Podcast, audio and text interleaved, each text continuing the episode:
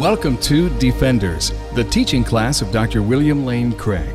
Today, an excursus on natural theology, part 25. For more resources from Dr. Craig, go to reasonablefaith.org. We've been talking about the ontological argument, and I hope today to bring our discussion of that argument to a close. The last time we saw that the crucial premise in the argument is the first one. If you grant that premise, then the rest of the argument just follows automatically. If it's possible that a maximally great being like God exists, then it follows necessarily that God does exist, uh, and therefore God exists in the actual world. So the question is what warrant there is for that first premise. And I argued that uh, we can see that the concept of a maximally great being, that is to say, a being that is um, maximally excellent, uh, omniscient, omnipotent, morally perfect, in every possible world is a coherent concept. It's not like a square circle or a married bachelor. This is a coherent notion that could possibly be instantiated, and therefore we have a prima facie warrant for thinking that that first premise is true, that it's possible that a maximally great being exists. And then we looked at a number of objections to this um, premise. For example, we looked at attempts to parody the argument by saying, well, wouldn't it also lead to the existence of a maximally great pizza or the existence of a necessary lion or things of that sort, which are obviously absurd. And I think we saw clearly in each case that these were actually incoherent concepts, that the idea of a maximally great pizza or necessarily existent lion are incoherent concepts and therefore not possibly instantiated and therefore quite different from the concept of a maximally great being. Finally, we close by looking at the suggestion that maybe it's possible that a quasi maximally great being exists, a being who is um, very, very great, uh, perhaps omnipotent uh, and morally perfect, but maybe limited cognitively. Maybe he doesn't know future contingents like the God of open theism. So he's only quasi maximally excellent, uh, not uh, maximally excellent in every world. Um, and what I suggested there was that if a maximally great being exists or is possible, then it's impossible that there be a quasi maximally great being. Because as an omnipotent being, a maximally great being would have to have the ability to annihilate or create anything other than himself, including a so called quasi maximally great being.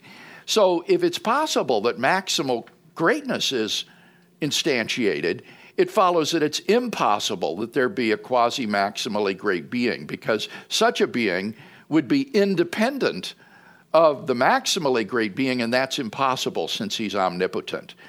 And since our intuitions about the possible existence of a, max, a quasi maximally great being are parasitic or depend upon our intuitions about the possibility of a maximally great being, um, it's plausible that we should uh, think that it is possible that a maximally great being exists, but it's not really possible that there be a merely quasi maximally uh, great being. Now, I promised that before we moved on, I would give the opportunity for any questions or discussion about uh, what we've talked about so far. So let me ask if there are any questions that you would like to pose at this time. Yeah, so um, whenever I talk to a lot of people about the ontological argument lately, one of the things I keep hearing from them is they'll say, well, how do you, I mean, the whole idea even of what makes a maximally great being, great making properties, is just subjective. Like, I mean, how do you really know that it has to be omnipotent? What if I say a maximally great being is of, I don't know, some kind of, uh, insert some other property here that is an yeah. omnipotent omniscience and omnibenevolence. Yeah. And, I, I don't find that a persuasive objection, Cody. I, I think it's um, obvious that a being is greater if it has omnipotence than if it's weak and limited in its power. it's greater if the being is morally perfect than if it's morally defective in some ways. And similarly, it's greater if it knows everything, is all knowing, than if it's limited in its knowledge and only knows some things. So I'm, I'm persuaded that people who take that route are just sort of looking for an escape route from the argument rather than honestly appraising whether or not it is greater to be omnipotent than limited in power, whether it's greater to be all knowing rather than limited in your knowledge, whether it's better to be morally perfect than morally defective. I, think those are clearly great making properties. By contrast, in the debate I had at the University of Cambridge, someone suggested from the floor that, well, maybe this would lead to the existence of a, a, a greatest, smelliest being. And as my colleague Peter Williams pointed out, clearly being smelly is not a great making property uh, in the way that these others are. So I don't think this is at all subjective. But never mind that. Suppose, suppose it were. Still, that really doesn't matter. Anybody is free to propose what he takes to be the qualities of this being and then ask, is this a coherent notion? And if it is coherent, then it's possible and therefore it exists. So, really, um, I don't think that the identification of these properties lies at the heart of the issue because you can just stipulate the properties that you want to go to make up maximal greatness and then ask, is this a coherent idea? And if it is, then the argument follows. And the other the other thing I was going to ask about is um, there's also okay, so you know it starts with it's possible God exists, and then yeah. you know from there you get the rest of the argument. Well, then there's this other objection. I, I guess it relates maybe to the quasi maximal ah. being objection, but I think Peter Van Inwagen calls this the correct atheist argument. So like, huh. let's say you if you substitute it is possible God does not exist, and then right. you get the argument from there. Sure. So then the question would be like, well, then, I mean, surely it seems equally plausible, intuitively plausible that he could not exist. Yeah. So then, how do you how do you really break the stalemate between right. the two? Now there. I want to revert to what I said about the difference between epistemic possibility mm-hmm. and metaphysical possibility. Uh, certainly, you can say, well, it's possible epistemically that God does not exist. Um, um, for all we know, God does exist or doesn't exist. That's agnosticism, right? But that sort of epistemic possibility goes no distance toward showing that God's non existence is metaphysically possible. If the notion of a maximally great being is coherent, then the idea that this being does not exist is incoherent. It's impossible. So think again about Goldbach's conjecture. Um, if it's true, it's necessarily true. Only epistemically can we say, well, it's possible that it's true, it's possible that it's false. If it's true, then it's impossible yes. that it be false. And I would say similarly, it is impossible metaphysically that God not exist. Yeah, well, I, I think what they try to say to that is that, um, I mean, you ultimately can't get beyond epistemic possibility in the sense that you know you still you still have to like you still have to judge which one do you go with? Yeah, not that, possible and, or possible. Right, and the, that's and the, right. And the claim and, is and that here again, I want to appeal to the evident coherence of the idea of maximal greatness. That uh, we have a kind of intuitive insight into this notion, and we can see that this is a, a coherent notion. And so while this isn't a knockdown argument, obviously it gives us, as I say, some prima facie or, or face value warrant for thinking that this is possible. Yes. Cody, you get one question, dude. I'm going to see you after class. We're going to yeah, have a little yeah, talk. See, the problem is he, he was in this Molinism class, and there the discussions went on endlessly.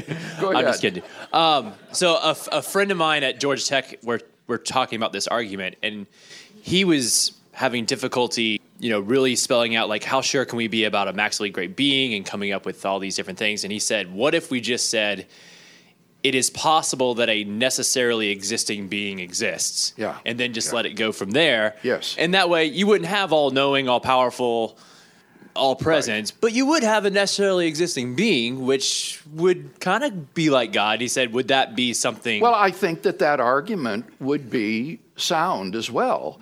Um, unfortunately, it doesn't tell you a whole lot about the nature of the necessarily existent being. Could it be matter, right. for example? Well, as Aristotle thought, though for Aristotle it was merely temporally necessary that matter exist. He didn't have the idea that it was logically necessary. So you would still then need to know something about the nature of this being. But you're right, that would be a step in the direction of theism to say contingent reality is not all there is. There's some necessarily existing reality. Hi, Dr. Craig. Hi. In The Nature of Necessity, Plantinga states that this argument really doesn't prove or even establish its conclusion, uh-huh. but he says that mainly it just establishes that it's rational to assent to the conclusion. In debate, you've used the argument as an argument for the existence of God, and so I'm wondering if you differ from Plantinga on that. I addressed that in uh, our previous lesson uh, and pointed out that in the nature of necessity, Plantinga set the bar for success in natural theology far too high, and he later retracted that statement. Here's what he later said, and I'll quote this again. I employed a traditional but wholly improper standard.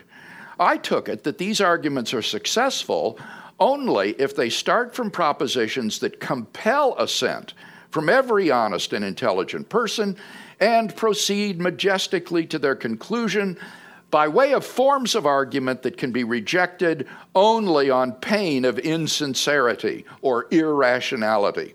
Naturally enough, I joined the contemporary chorus in holding that none of the traditional arguments was successful. I failed to notice that no philosophical arguments of any consequence meet that standard. Hence, the fact that theistic arguments do not is of less significance than I thought.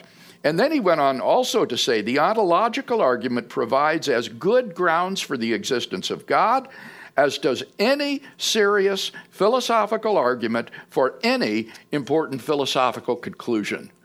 So that is quite a ringing endorsement of the argument uh, on Plantinga's part. And if you're interested in those references, I can give them to you after class. Yes, hey, yes, Bobby. Hey there. Um, so last time you mentioned, kind of towards the end of class, these analogies that people throw out, like a maximally great island or pizza or bird. Um, and I guess I was left wanting. Can we can we not more forcefully and emphatically just reject these analogies by way of saying the second someone posits a physical analogy like an island or a bird or pizza, yes. it's immediately not a good analogy. It's a horrible analogy because it's dependent upon space time. It's it's it's yeah. It's a horrible. I, I think you're right, Bobby. Yeah. Any physical analogy right. can it's be immediately rejected right. because. For example, as I said, it's possible that the universe exists as a space time singularity right. and nothing else. Exactly. Um, in which case, there couldn't be something like a bird, a lion, a pizza, or anything. So, absolutely, I think these physical analogies are really very unscientific. And of course, and they can be immediately ruled out. They try to squirm out of it by saying, "Well, I'm talking about a, a non-physical island." Or, well, then it's yes. not. It's yes, not an island right. at that and point. then you see that, that that's so perceptive, Bob. You're absolutely right. And then you have incoherence. Yeah. Because what is a non-physical right. island? This, this, happened in my debate with Lewis Wolpert in yes, London, exactly. where um, he says, "Well, maybe it was a computer." That made the universe. And I said, Well, that's impossible. A computer is a spatiotemporal object that is material. And he says, Oh, well, I'm talking about an immaterial computer uh, beyond space and time. And I said, Well, that's just another name for God. Yeah, exactly. uh, so, yeah, you've got to have coherent concepts uh, if you're going to oppose these to God. All right, there was a question back here. Uh, sorry, pure, neophyte over here as far as this area is concerned. So, um, uh, just a question. It, it, seems to fall down between two and three in this particular argument, as far as I can see. If, if it says over here that a, a, maximally great being exists in some possible world, right?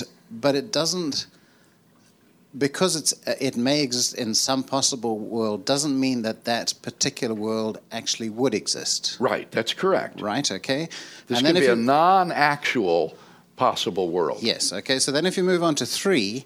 If it exists some, in some possible world, then it exists in every possible world. So if there, if that possible world didn't exist, Yes. all right, then it wouldn't exist in every possible world.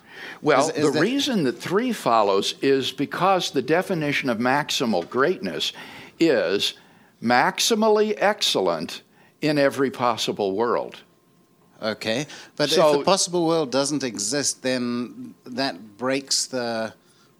It essentially breaks the possibility of. No, because all you're saying there is when you say it exists in a possible world, Right. all you're saying is possibly a maximally great being exists. Yes. To say it exists in a possible world is just a heuristic device, uh, an Okay. illustration of saying possibly a maximally great being exists. So the idea that is that if if it's possible that a necessary being exists, Yes. then it exists necessarily in every possible world because that's what because that's the what definition is. Yeah. Right. Yeah. It just follows from the definition of maximal greatness that if it's possible, then it, it exists in every world. I see what you're saying. Okay. All right. Yeah. Okay? Okay. Thank you. yes. Eric? Um, I guess maybe I'm just uh, not particularly sold on the definition of God as a maximally great being. Maybe this is because I'm a physicist and not a philosopher, but the term seems a bit fuzzy to me. Because it would seem to me that, say, a Calvinist could say, well, our version of God isn't maximally great because he has sovereignty but doesn't exert it. Or a Muslim could say, our version of God isn't maximally great because he's not transcendent, completely above humanity the way Allah would be. So it seems to me that there is this fuzziness in this definition, but maybe I there's just there's- Well, I think what you're saying, Eric, is that the concept of maximal greatness that Plantinga lays out is incomplete. And that's true. But Muslims, Calvinists, Arminians would all agree that the idea of God is a being which is omniscient, omniscient, omniscient, omnipotent, and morally perfect. Um, and that's the bare boned defin- definition of maximal greatness. Now, maximal greatness will go far beyond that, as you say, and there there may well be dispute about the nature of the maximally great being. But pl- planning is giving is some necessary conditions of maximal greatness. Um, but he's not saying that these are all of the properties. So those properties seem to be pretty clear to me. And as I said to Cody, seem to pretty clearly belong to the notion of maximal greatness and would be acknowledged by all the people that you mentioned. Stephanie? I wonder if part of the reason we're kind of stuck on this is that our Western mindset wants empirical data for everything, and this is a non-empirical argument. Is- Right, it sure is. so I wonder if if this argument is more acceptable by people with an Eastern mindset, where where where know, I- I- scientific data is not quite as Yeah, I don't, I, I wouldn't know. I mean, I don't have enough experience in the Orient to be able to answer that question. Certainly, in Oriental religions like Hinduism, Buddhism, Taoism, you do have the idea of an absolute reality, which is, I think, metaphysically necessary. I wonder, though, if this argument for God would work better for people who are already thinking in that terms as opposed to the Western enlightenment. Well, I thought. think the difficulty is I mean, here we're just talking sociology, right? I think the difficulty for the Eastern mind would be while it resonates with the idea of metaphysically necessary existence, it tends to view that existence as impersonal. And so would be reluctant to say that this absolute reality is omniscient or morally perfect because those are attributes of a person and they don't want the metaphysical absolute to be personal. But then again, I want to revert to what I said to Cody. It's, it's, it's better to be morally perfect than, than not, and that this does plausibly belong to maximal greatness, despite the Eastern mindset. But you're certainly right in saying that this argument will be more appealing to people who think in abstract ways of mathematicians, philosophers, maybe engineers, information technologists, as opposed to people who grub around in physical science. no, no diss, Eric. yes, Steve. I, I think the argument stands whether you can know the attributes or not. The argument still stands. But take omniscience and Molinism. To me, omniscience means he knows all that is known, but he has reserved free will for himself, so he does not predestine everything. He's with us in time. Therefore, it goes against Molinism, but I think he's that's a superior uh-huh. maximal being. Yeah, I, we're, we're not doing theology here. Let's, uh, we're not trying to talk about the difference between Calvinism and, and Molinism or anything of that sort. We're, we're working with a very bare boned concept. Yes, Bob. I have a comment about three. Is that appropriate here, or should I hold it? Um, yeah, why not? Uh, okay. Let me just find my outline again so I can be on the same page as you, literally. okay. okay, three. Right. Now, even though it's not compatible with my theistic beliefs, let's stipulate that worlds outside this actual world exist, okay? Because we've been over that and we have a disagreement about that. Let's stipulate they exist. Let's also stipulate that we've gotten an atheist to accept premise one, uh, saying that it's possible for a maximally great being to exist. I would find that remarkable and somewhat surprising, but that's fine. So now let's go down to number three, which I consider the most objectionable a- aspect, objectionable aspect of this whole argument. Uh, and uh, in fact, and it is, if a maximally great being exists in some possible world, then it exists in every possible world. Uh, I believe that statement is false on its face. I mean, I believe even cursory inspection would say that that is a would show that that's a false statement. A maximally great vehicle, uh, a being, would certainly not exist in every possible world because being maximally good, he would could exist only in a minority of worlds because he would find the others absolutely abhorrent. Ah. All right. Let me just ask you a question first.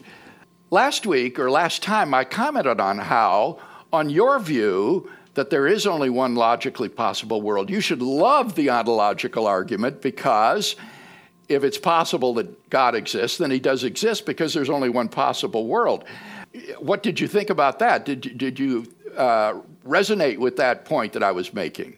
I, I, must admit, I didn't take it to heart. A little louder, Bob. Would, I, you, would you, state that again? Maybe I just don't completely understand it. Say it again one more time.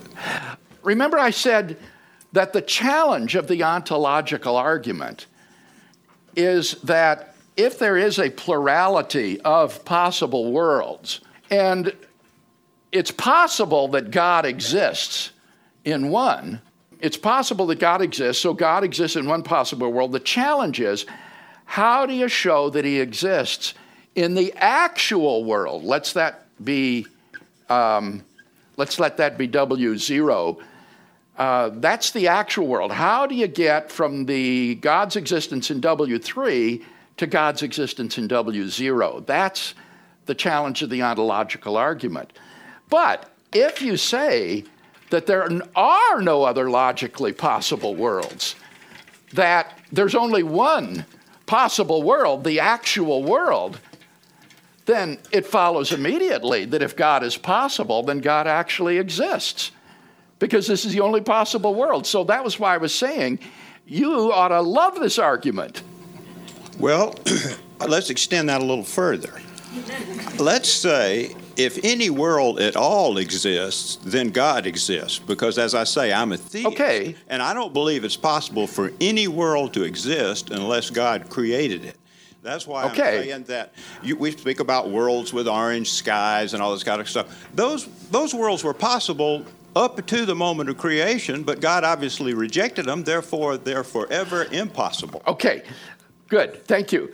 Let me now respond to the question that you raised, which I think is a very important question. What Bob points out is that it seems intuitively that there could be worlds uh, that are possible in which God doesn't exist. Why? Well, let's imagine a world in which the highest form of life is rabbits, which exist in a state of disease and unremitting misery. That seems intuitively possible. But I think Bob would argue, and I would agree, such a world is incompatible with the existence of God because God is too good to allow there to be a universe in which there's nothing but rabbits in a state of unremitting misery. So, you can draw two conclusions from this. You could say, aha, I guess that shows that there are logically possible worlds in which God does not exist, which is what you suggested. Or, in which case God is not maximally great. Or you can say, and this is what I would say, Bob, is such worlds are not, in fact, really possible. They are actually impossible because they are inconsistent with the existence of God, as you quite rightly point out. And so, what this means is that given Anselm's view of God, there will be worlds that are not really possible after all. Though, at face value, if you don't think about God, if you put God aside, it would seem like there could be a world like that. Um, it will mean that, that um, the existence of God will sort of scramble your modal intuitions and show that some things are not really possible after all. Another example would be, say, a world in which everybody goes to hell and nobody is saved. Surely such a world would be incompatible with God's existence, and therefore he wouldn't create it. Um, but such a world, I would say, is, is impossible, um, therefore, and it cannot exist. It's not really a possible world. I would, would say that this concept of other possible other possible worlds would be much more acceptable to atheists because they have no clear idea of where the world came from. You know, a lot of times they'll just put that off. So sure, anything's possible. But to a theist, the only way a world can exist is if there's a God to make it. Okay? Yes, and, and there you're you're reverting back to the cosmological argument, which I endorse and have defended. So I, I agree with you on that. But I want to see if this argument also can't supplement or complement the cosmological argument by saying that this is a coherent idea, a maximally great being, and if it is a coherent idea, then it's possible, and therefore it's actual. And while this is not perhaps the knockdown argument, that Anselm thought it was, I think that it does have some prima facie plausibility and can be part of a cumulative case for theism. Well, your reputation is well established, and uh, who am I to give you advice? No, no, I, I, appreciate your interaction, and those, those, that was a very good question. I would suggest that this one would be kind of at the bottom of the stack. okay, okay, fair enough. Yeah, actually, as you'll see when I finally get to our conclusion, um, I'll say something almost like that, but okay, who else wants to have a question? Dr. Craig. Um, yes, okay. Garrett. If people if people are getting caught up on the the idea of maximal greatness, what about Anselm's uh, idea that uh, something existing uh, only in, in the understanding alone is not as great as something that exists actually in the world.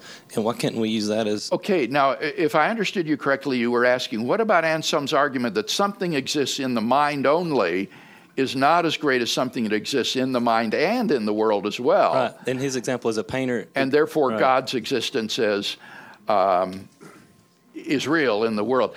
Plantinga discusses that version of the argument, and I think ultimately it doesn't go through.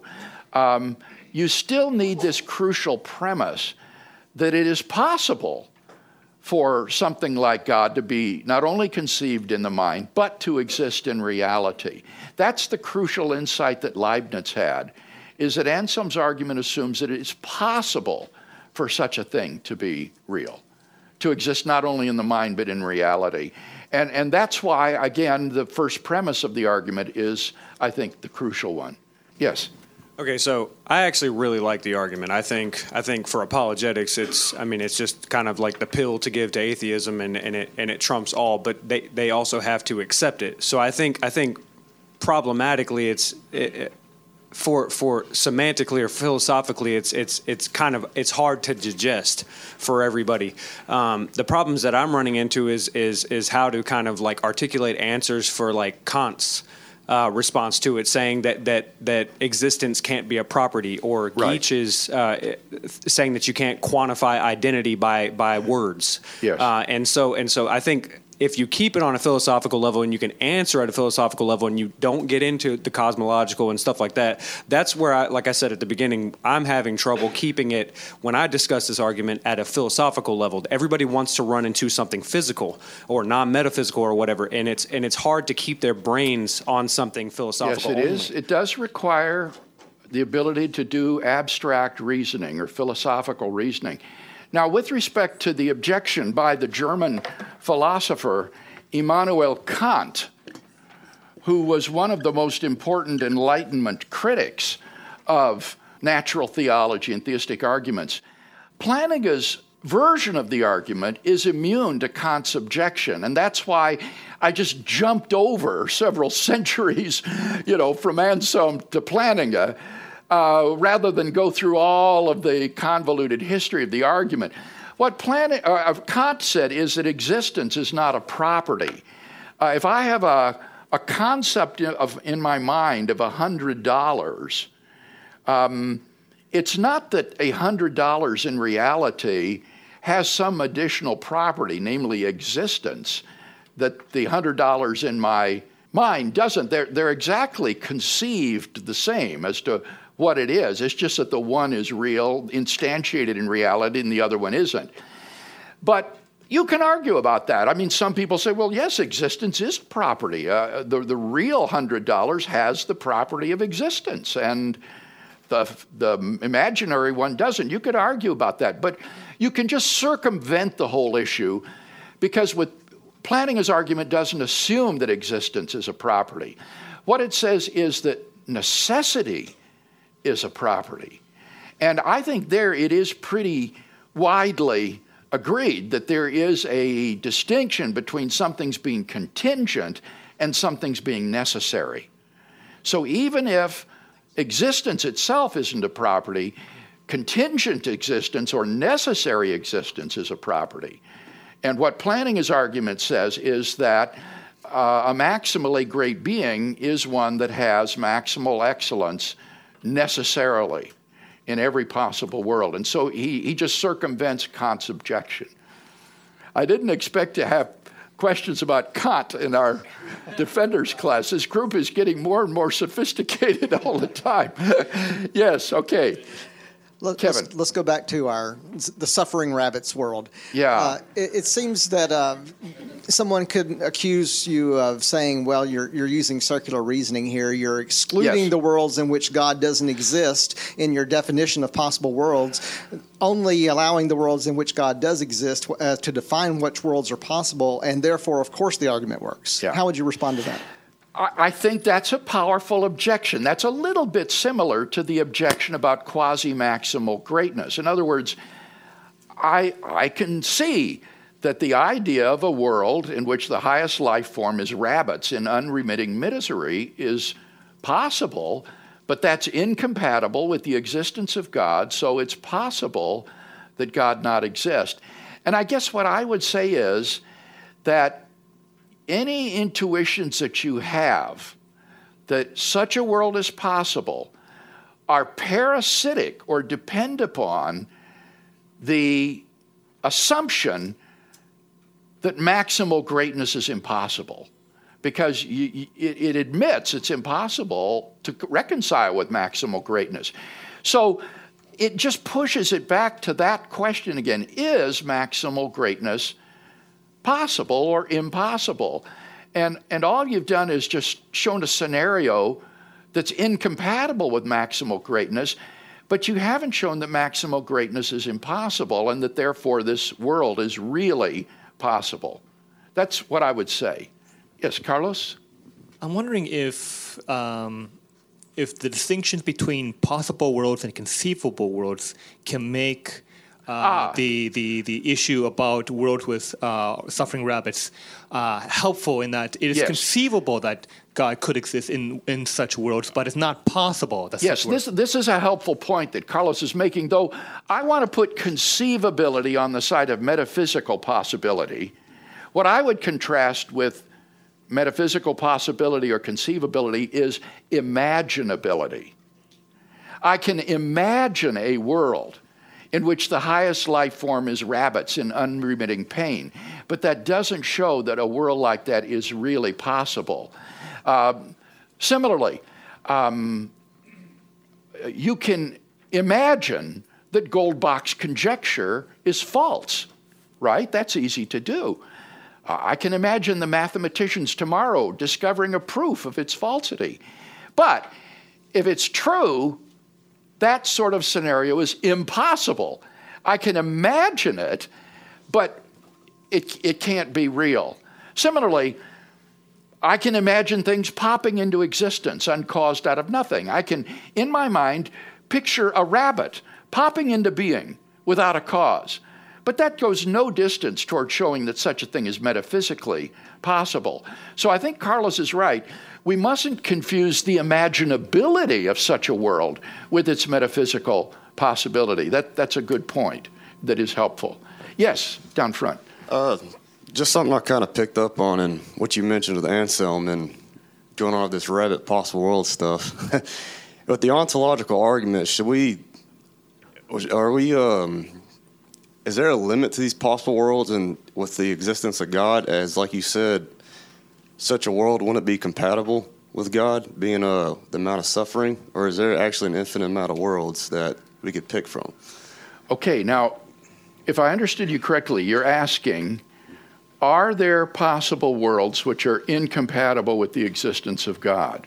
Uh, is that what you were saying? Yes, and also going off the ontological argument, is there a limit to these possible worlds? Oh, or is there? well, the second one is no. The, the logical possibilities are unlimited, so they would be infinite.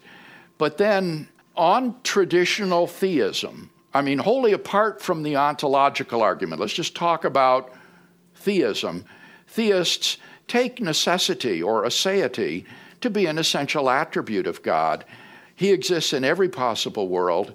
His non existence is impossible, and therefore there are no possible worlds where God does not exist. All right, I think we've got time for one or two more questions before we close. Yes, Brad. Um, these discussions make me uh, glad I'm an engineer and not a philosopher.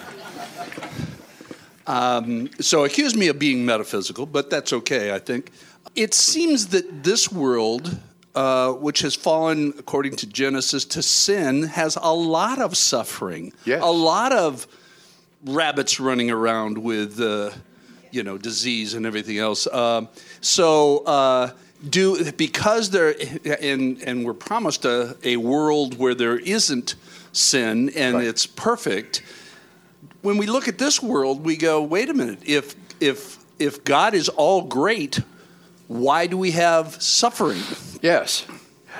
That will be the topic to which we shall turn after we finish the ontological argument.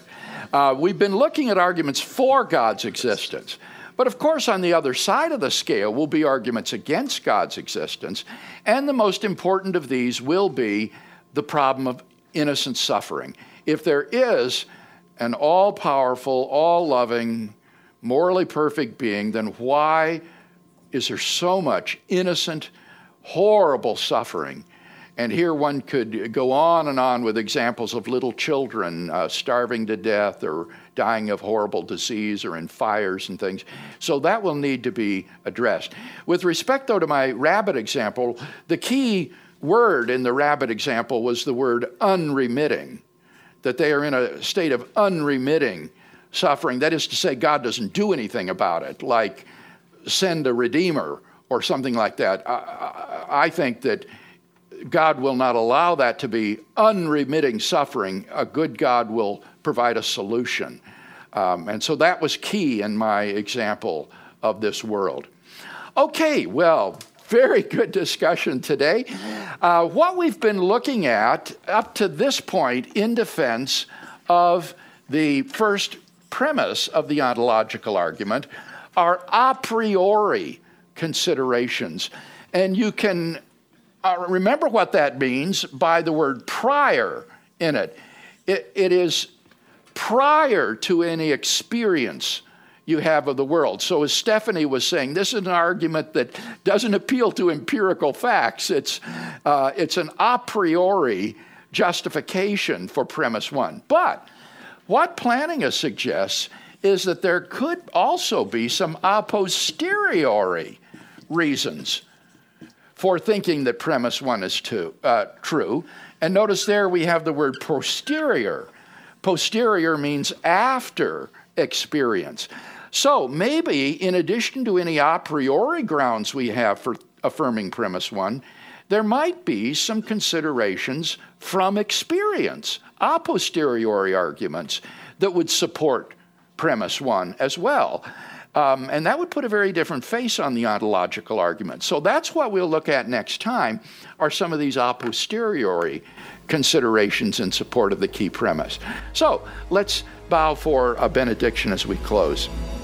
And now may God, who is the foundation of all being and of our own existence, establish you in every good work and word during the coming week to the glory of Jesus Christ our Lord. Amen. The copyright for the content of this recording is held by Dr. William Lane Craig. For more, go to reasonablefaith.org.